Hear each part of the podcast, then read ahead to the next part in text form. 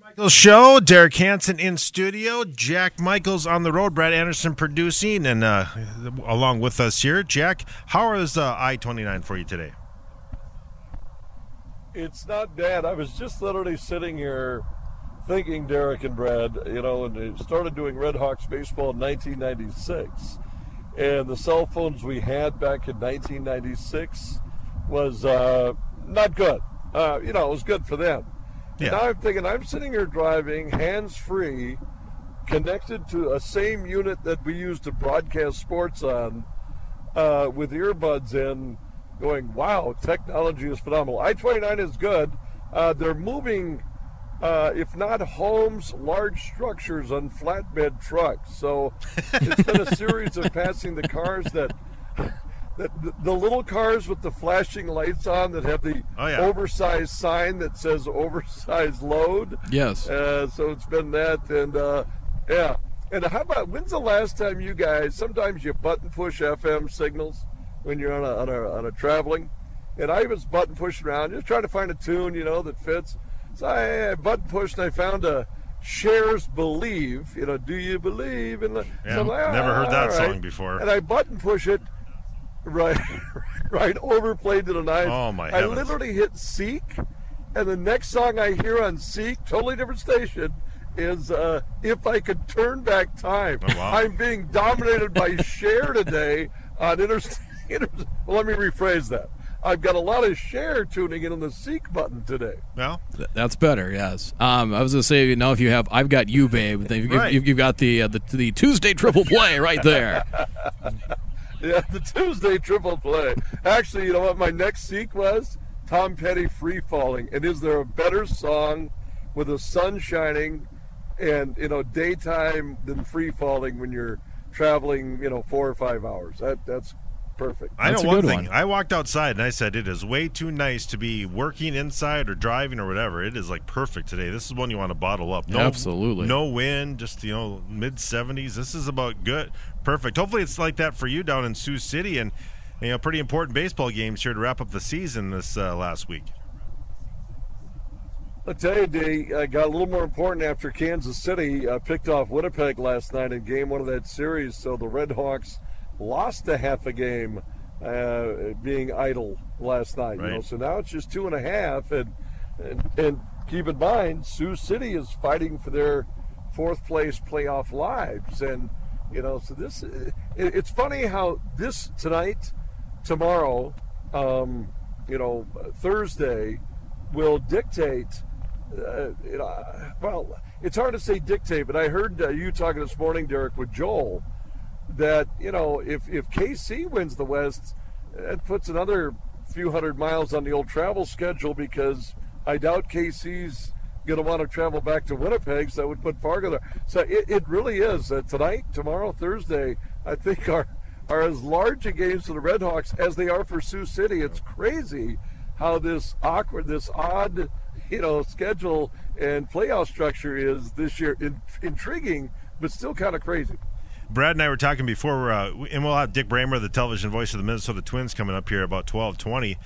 What's even more amazing is that the Twins, after everything that's been going on, have won four straight. And they're only a game and a half behind the Guardians right now. I, that that is crazy as well, guys.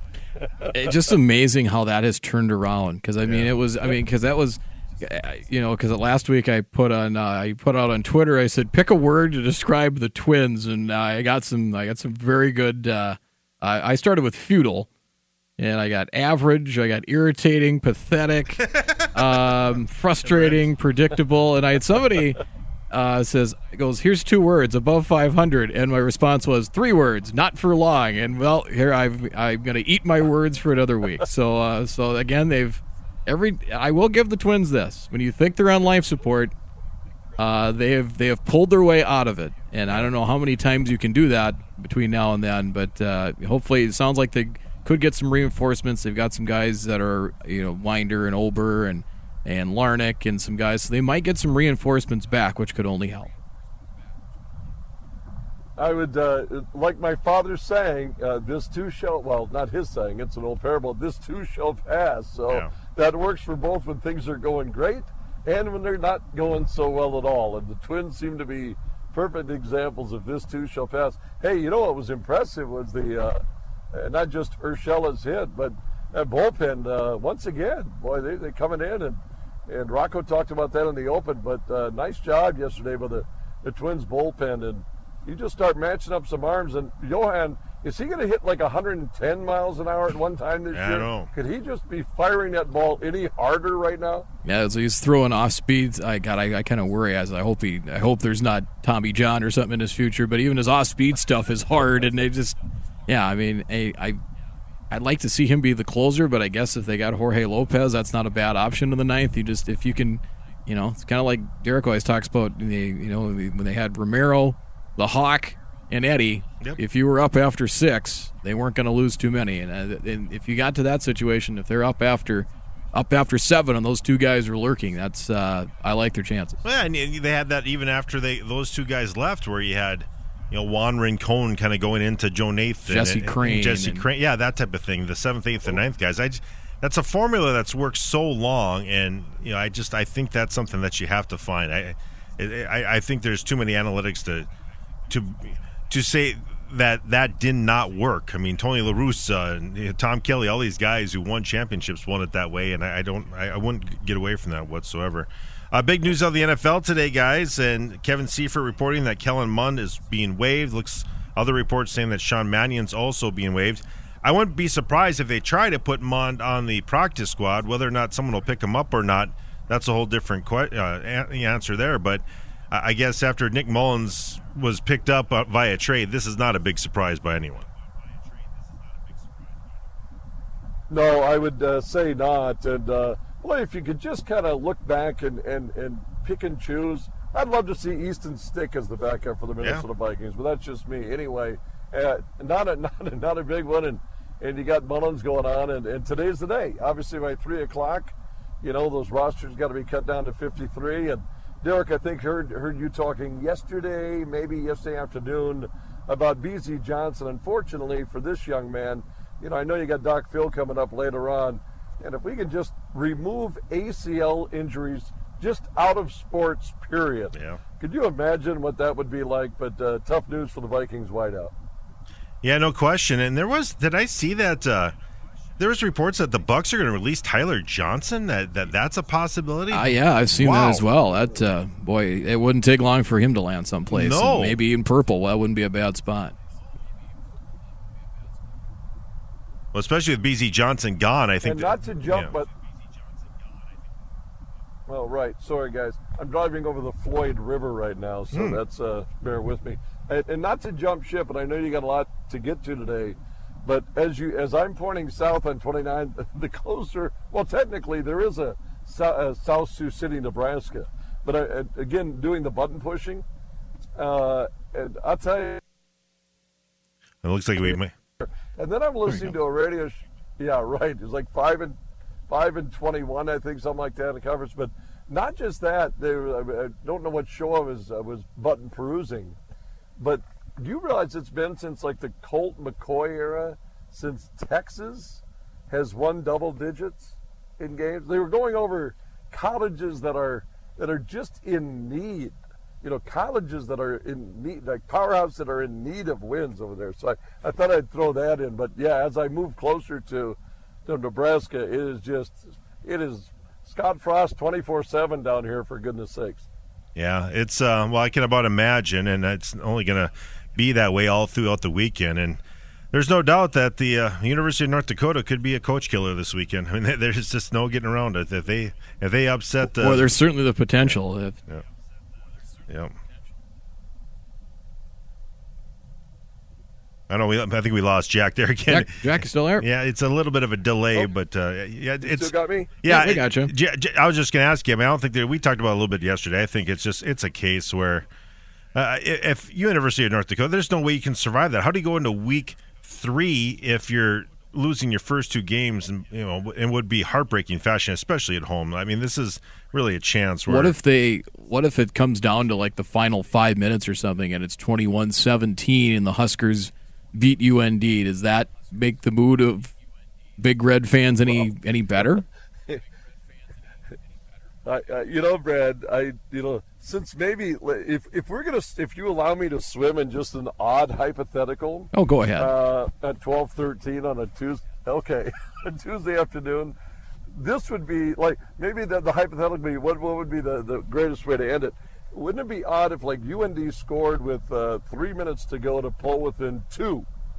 and then performed an onside kick, recovered it, and kicked a field goal to win the game with time expiring where an onside kick uh, actually goes in favor of the opposition against the. Of course, everybody's gutting out Frost for that onside kick with good reason uh, against Northwestern. Wouldn't that be an odd, interesting uh, thing? Anyway, since we're swimming in hypotheticals, where an onside kick would work against them. Yeah, yeah. Uh, in this game, but whichever way you slice it, that would be a lot of salt in the wound. It, I asked Bubba.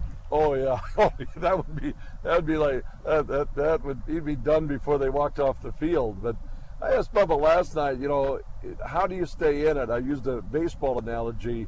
You know, we asked starting pitchers tonight. The Red Hawks are going to ask Tyler Grauer to you know keep him in the game. Pitcher of the week, by the way. And same thing I asked Bubba yesterday on the on the coaches show is is how do you how do you stay in the game?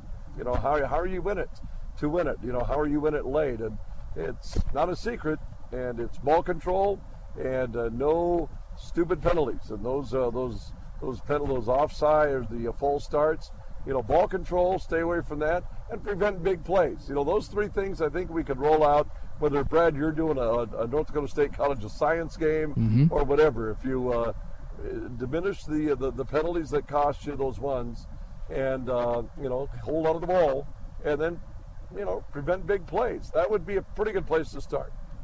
You, you mentioned Texas earlier. They were mentioned on your uh, in your radio, random radio listening. let's go back to from 2010 until last year. Um, Mack Brown's last four years from 2010 to 13: five and seven, eight and five, nine and four, eight and five. Wow. Okay, three years with Charlie Strong: 14, 15, 16. Six and seven, five and seven, five and seven. Yikes. Tom Herman. There you go. Because Tom Herman went from Houston, was Houston, right? Yep. Yep. Okay, so Tom Herman 17 to 20, 7 and 6, 10 and 4. They won the Sugar Bowl. That wasn't bad. That was an 18. 8 and 5 and 19, 7 and 3 and 20 and then Steve Sarkisian 5 and t- 7 a year ago.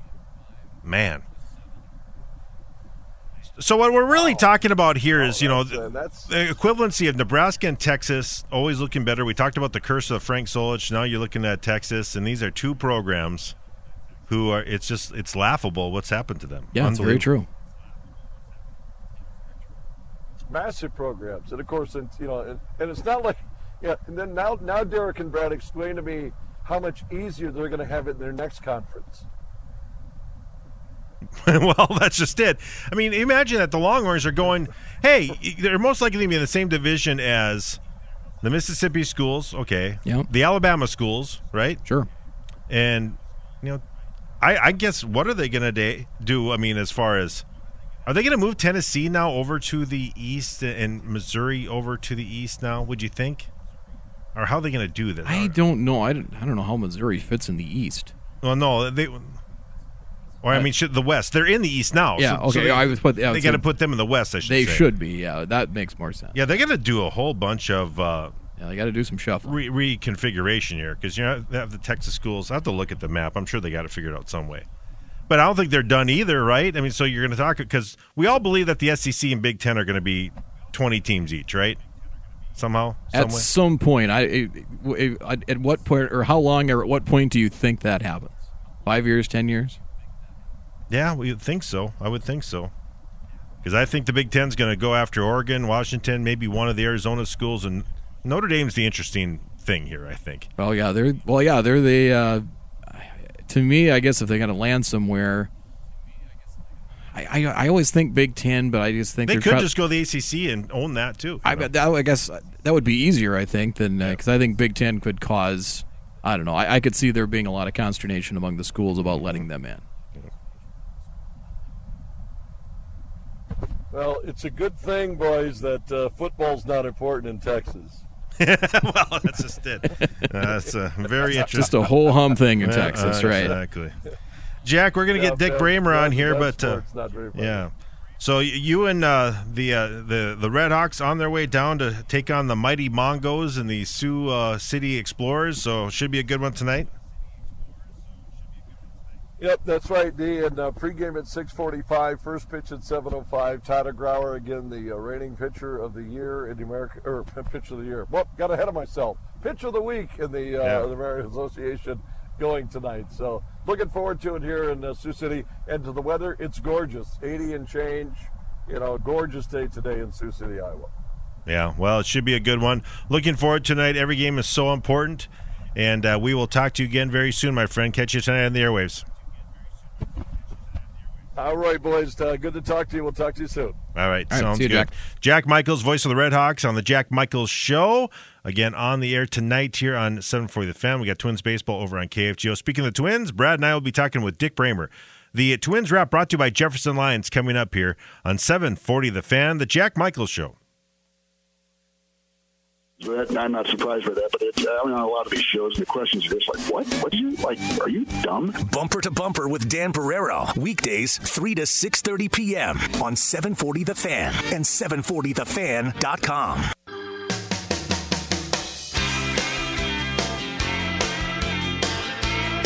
Well, time now for the Twins wrap brought to you by Jefferson Lines, Derek Hansen, Brad Anderson, along with the television voice of the Minnesota Twins, Dick Bramer. And Dick, it's always nice to talk to you after a four game winning streak, which was uh, quite different from when we talked to you last week. Yeah, and the last time the Twins had a four-game winning streak, it was the last homestand. Then they lost the next six. So we don't want that to happen again. I don't think it will. I think this team, and I've been saying it for weeks, if not months, that this team is capable of putting together a nice long winning streak, and maybe we're we're at the beginning stages of one here. We'll see. They've got two more with Boston. The Red Sox didn't look particularly good last night. They've had a hugely disappointing season and then the Twins go to take on the White Sox in whatever form the White Sox are going to be in, because that's the, they've had uh, a disappointing year like the Red Sox have as well. It feels a little bit like 2019 all over again, right? Where they have these key games coming up in September and they have so many games against Cleveland. If it is deja vu all over again for that, I'll be happy, obviously, because it turned out well at the end of the regular season. But it, it reminds me a lot of that. And obviously, the atmosphere at Target Field kind of felt like that, too.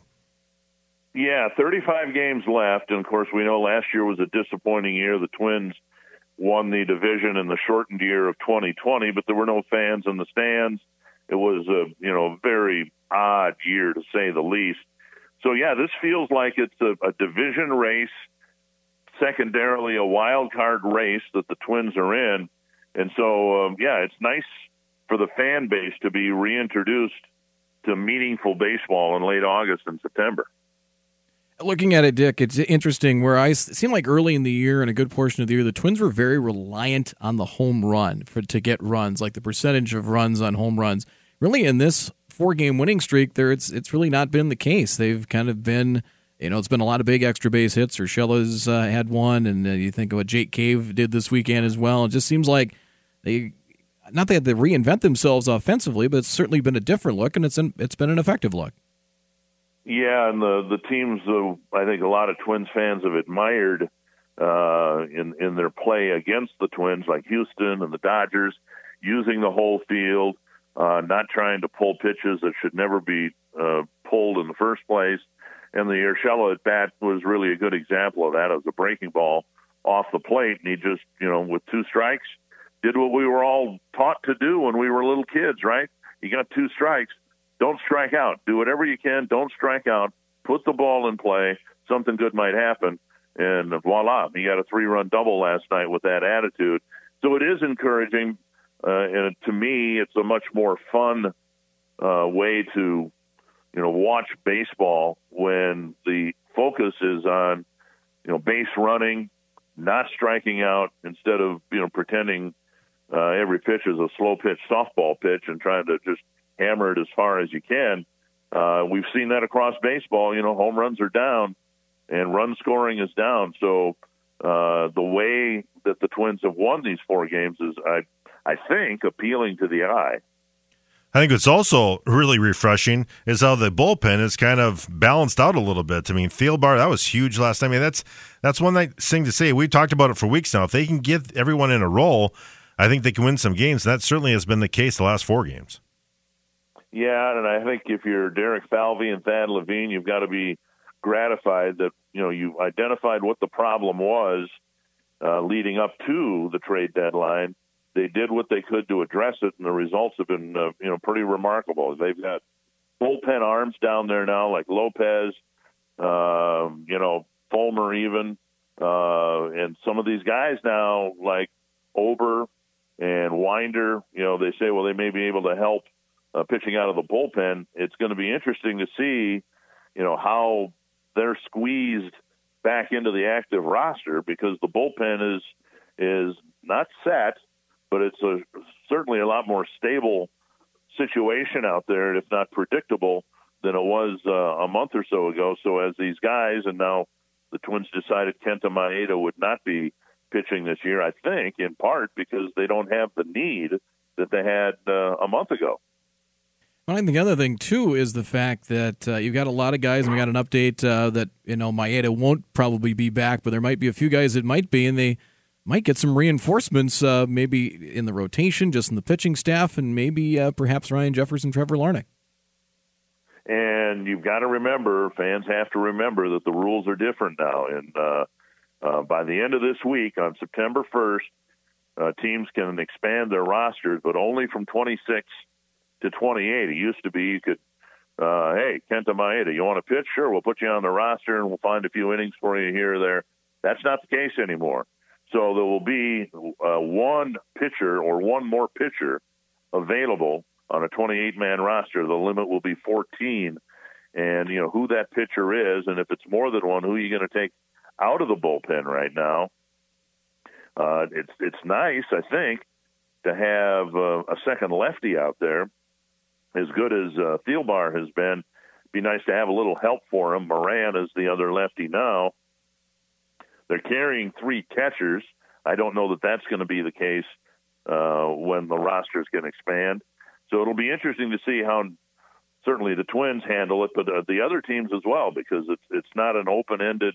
Well, we can uh, fill all, everybody on the 40 man roster. Come on up. Uh, a few years ago, Cleveland had 39 players in their clubhouse in September. Uh, but that's not the case anymore. And so we'll see how the Twins react and and who actually gets called up. I one name that I think is kind of intriguing is Billy Hamilton, who they signed to a minor league deal. They've assigned him now to St. Paul, so he literally will be a you know ten minute Uber ride from the major league clubhouse when he gets to St. Paul. Yeah, do you like the rule change? I mean, I, I'm guess I'm kind of mixed on it because it was kind of fun to see guys you know, get an opportunity. I think it, go back to the days like Michael Restovich, you know, who got to you know party and after winning a division title, growing up in Rochester, how happy he was. It's you know, you kind of get some of these guys to fulfill the dream and get a taste of it a little bit. But I can understand how it can be a little bit unfair if you have a really deep minor league system too.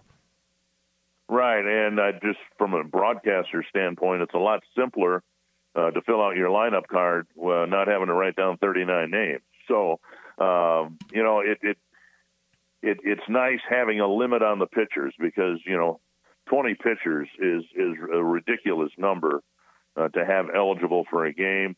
You've got the three batter minimum, so that helps limit the number of pitching changes.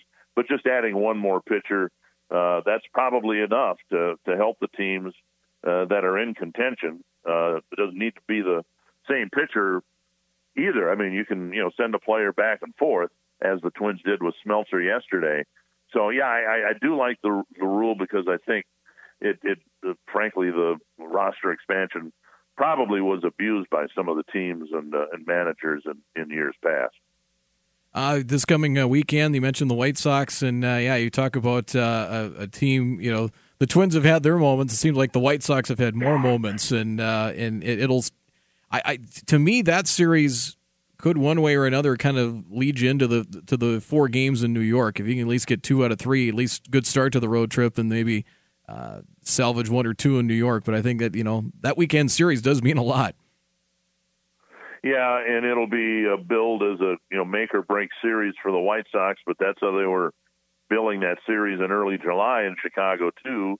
and the Twins won that series. It's uh, it's reflective of how flat the White Sox have played this year. They were oh just over a week ago they were four games above 500 and looked like they were ready to go. The much anticipated and talked about run that they would be on, and then they lost what six in a row. They're back below 500, and they've they've got swept by Arizona at home. So uh, it's always fun when the White Sox and Twins play each other. But you know, it's as important as it is for the Twins. It might be, as you say, kind of a do or die series uh, for the White Sox. And then you know the Yankees haven't been playing well either, and their lead in the division is down to what seven games, I believe, over uh, Toronto. So suddenly that race that was a foregone conclusion, the outcome, uh, suddenly that race is starting to look a little uh, intriguing again over in the East. Yeah, the Yankees are an interesting story with that, and of course, Aaron Judge, as you can imagine, around here in Fargo, we're wondering if the, as we like to call it, the real home run record will be broken. But that is right. that, that's an interesting watch here come September too, which really could be good for baseball. And Judge is about the only one on that team who's hitting. Uh, who would have thought that lineup uh, is you know good as it is, and as good as it was earlier this year, that they would struggle uh, hitting and scoring runs. So they've gone through a little bit of what the Twins have gone through. It's just the Twins kind of hit a malaise around Memorial Day and, and haven't really been able to play good baseball for any, you know, extended length of time at all. Well, the Yankees have gone through that now too. They're out in Anaheim. I watched the end of their game last night. The Angels uh, beat them last night. So yeah, it, it, there are two enigmatic teams on the schedule for the Twins on this next road trip. So we'll see. Uh, we'll see how the Twins uh, can handle that. And when you look at uh, you know just all those games against Cleveland, I mean that's it's nice to have that type of what is almost going to be a playoff atmosphere in both buildings. I mean that if you can't look forward to that in September, and you're just not a baseball fan. Well, that's that's why you know we uh, you hope your team is contending, right? And the Twins are just a game and a half behind Cleveland, and those games. Uh, you're right. The series here and the series in Cleveland, which is going to be five games, uh, critically, critically important. It should be fascinating to watch. I'm really looking forward to being, you know, a small part uh, of those games because that's why we are baseball fans. That's why we get so excited for opening day. The hope that by Labor Day, the games are really, really important, and they will be this year for Twins fans. What's your take on the uh, the schedule for next year with the uh, with the changes? Not so many games within the, the division. Everybody's going to play everybody at least one time. Yeah, I, I do like it. I, I'm willing to change my mind, of course, but on the surface, I like the concept uh, because you know the Giants had never played at Target Field before they came here uh, for the weekend uh, series. Well, next year they're coming again, and they will every other year under the new format. And I like that because you know there were a lot of Giants fans. I, I don't quite understand why, but there were a lot of uh, Giants uh, T-shirts and jerseys and caps and all that uh, at the ballpark over the weekend. Uh, and it, you know, if you're a Giants fan and you live anywhere around here, uh, good for you. You get a chance to see your team, and that that'll be true for Twins fans in the Cincinnati area because we'll be going to Cincinnati every other year. So I like it. Uh, we'll see how it plays out, of course, but uh, I think it's going to be good for the fans, and anything that's good for the fans, uh, I'm in favor of. You know, uh, I, I like the fact that you brought that up because, and you're seeing the NFL all the time. People are traveling more and more, or people are transplanted more and more, and still being loyal. And are you seeing that more when you're on the road now that you're actually on the road again with the Twins? Yeah, I uh, well, the last time we were in Miami, there were a lot of Twins fans uh, at the ballpark there. Uh, some traveled a long way to get there, but uh, yeah, I mean, you know, in this day and age, if you want to listen to your team anywhere in the country, anywhere in the world, you can listen to the radio broadcast. If you want to watch the telecast that your team is playing in, anywhere in the country, anywhere in the world, we've got a loyal fan know, keeps somewhat regular contact uh, with me from England. He's a big Twins fan. So it, it, it kind of completes the puzzle. So then in this country, if you live in Miami and you're a Twins fan for whatever reason, a transplanted Minnesotan, maybe you just like the logo or you like Byron Buxton.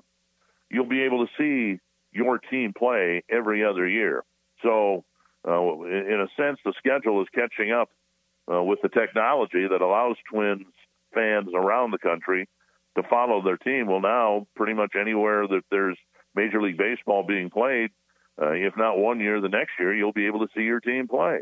Yeah, it's it's it's chi- times have changed. That is for sure. You don't have to rely on the big fifty thousand watt nighttime radio station anymore. It is a really different, and, and I think it, that's got to be pretty flattering to hear that people are watching you all over the world. That's crazy. Well, but I mean, I know when I was a kid and we had to rely on when we lived in Missouri, we had to rely on the fifty thousand watt stations at the. Uh, this is in central Missouri you might be able to get uh, WCCO, but back then WHO out of Des Moines uh, carried Twins games too. So I was hmm. able to regularly listen to Twins games down in Central Missouri. Well, now you know you don't have to rely on the radio stations anymore.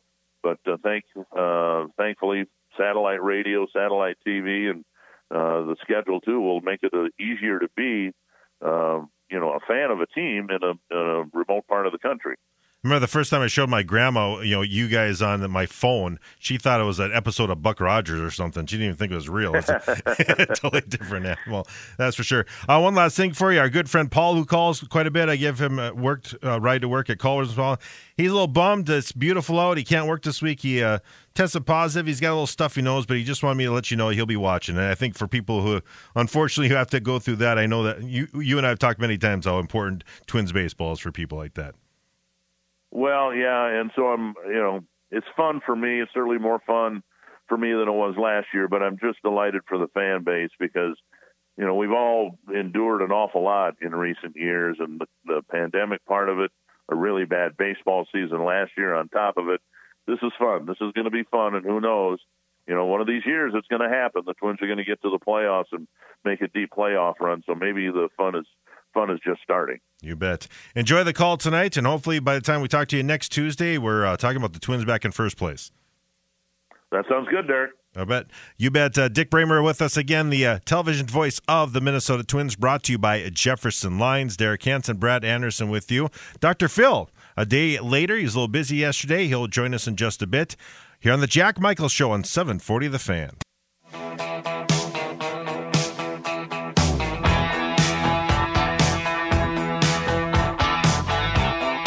Welcome back to the Jack Michael Show. Derek Hansen, Brad Anderson with you. We're hoping to hear from Dr. Phil Johnson just a bit. And uh, a couple of news items right before we got on the air here, Brad, and we don't want to say this and get the cart before the horse, but there's reports out, and Kevin Seifert and a lot of these guys who follow the Vikings are mentioning that uh, one of the tight ends that they really thought was promising did get released, and mm-hmm. right away PA said the voice of the Vikings. So that's good news for Ben Ellefson. We're hoping, you know, the Hawley yes, native exactly. that you just don't know for sure, and that is. Uh, good news. Brandon Zylstra, unfortunately, he did get released. Yes, like. uh, just seeing a report here. Uh, let's see, Joe Person, he uh, covers the Carolina Panthers, says Panthers wide receiver special teams ace Brandon Zylstra has been cut per mm. league source. So that's interesting. Mm-hmm. So you got mm-hmm. a pretty good two Minnesotans that are pretty good that are out there right now. Tyler Johnson reportedly being cut by the Buccaneers, which shocks me because Tom Brady liked throwing to him his rookie year right. a lot. Yeah, when he won a Super Bowl his first year in the league, along with uh, with uh, Antoine Winfield Jr. So that that's a little surprising. That uh, uh, I, I was I was really shocked by that one. I, am wrong. He did not win it right away, but uh, um, Winfield did. But he had a couple gophers there, so that surprised me a little bit.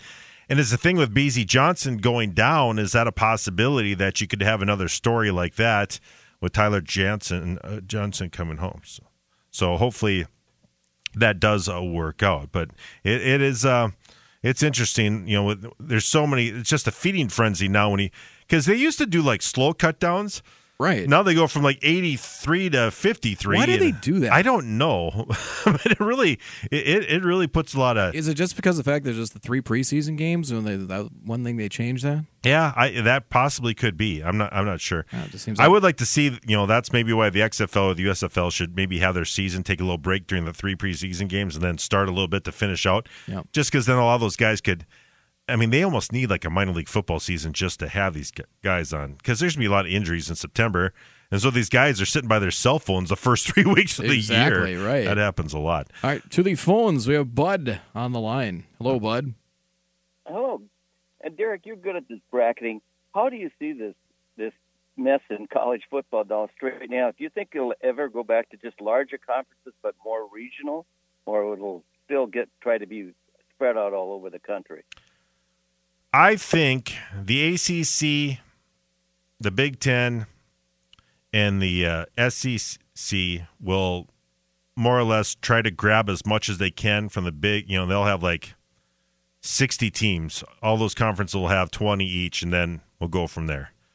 And I think then all the other schools are going to be looking. I think then I think the top of the FCS and the the rest of the conferences will try to figure out their own type of tournament because I think the college football playoff is pretty much going to be set. I think they'll have an eight team tournament. And I think the question now is bowl games.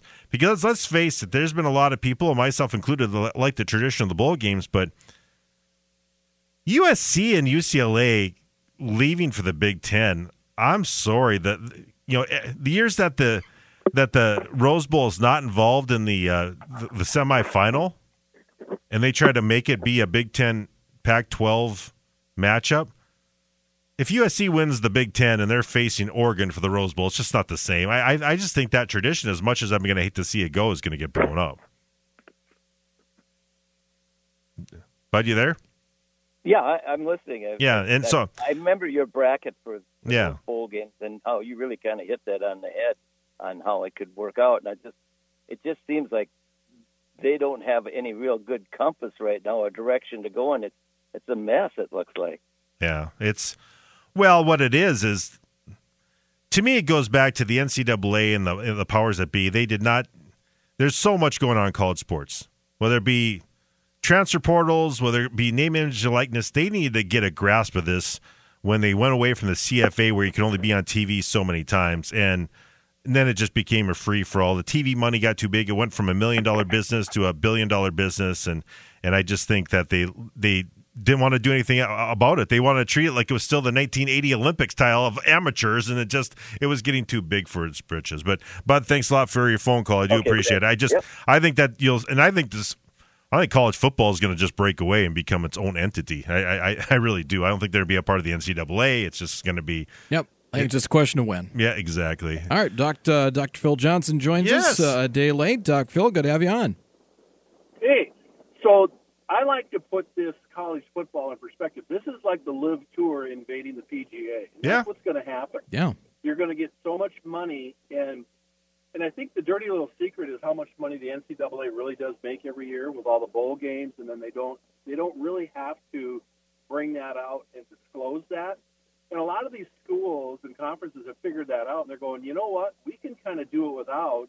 They're just lining up their ships to uh, pull them into the port and say, hey, we're going to do our own thing. And we've got all the major colleges, and you can see that. I mean, the SEC is expanding, the Big Ten obviously is expanding. Um, that's where I think this is all going to go. Um, and and I don't really blame USC or UCLA, you know, for trying to, to make it better in their programs to get more money because there's a lot of money out there.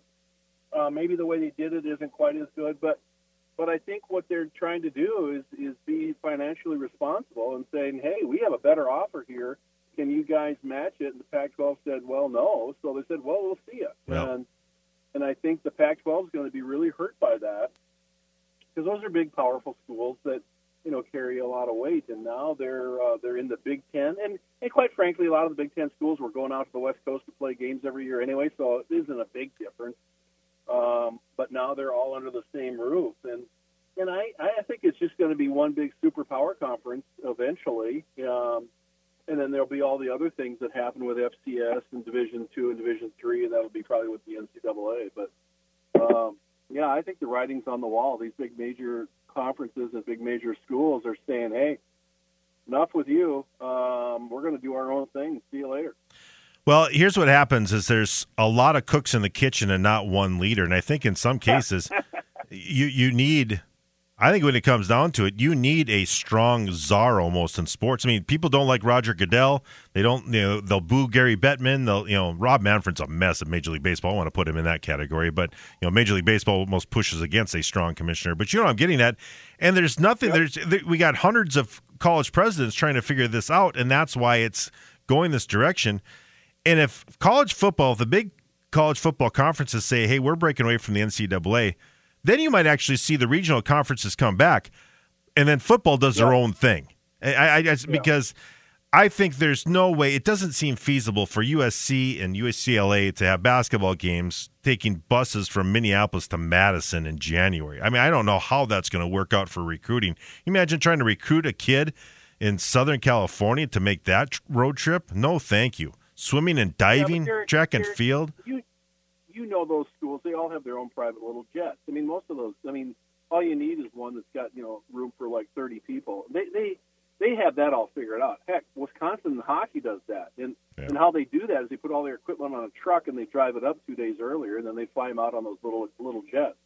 So they've figured out that process. I don't think that's going to be a big issue. What what i think you point to a very important point is that somebody has to be the leader in all of these things get the college presidents to buy in and let him do what he needs to do to make it work and administrate it. Um, and, and I think it'll go. I, you know, the Big Ten commissioner, you can say what you want about him, but he's been pretty good so far. And I like the fact that he opened the season with kind of a college conference game right off the bat. That was kind of interesting. Yeah. Uh, we haven't seen that in an awful long time. Um, so I, I mean, I think obviously there's going to be things to sort out, but I think all in the end, it's it's all about money, and wherever they can get the most money, that's the that's the avenue that they're going to go. It, it's just like LIV Golf. Those guys soon, I think, will just will have the PGA as a lesser run organization, and if LIV Golf can continue to fund it the way that it does, it'll attract all the good players, and all that big money will be right there. Well, and I think you know to your point, I think uh, Kevin Warren had a little rocky start because you know he had this pandemic he had to deal with, and that, was kind of I think you know I think he tried to cancel the season and postpone it until the spring, and everyone was to come with him, and the SEC said.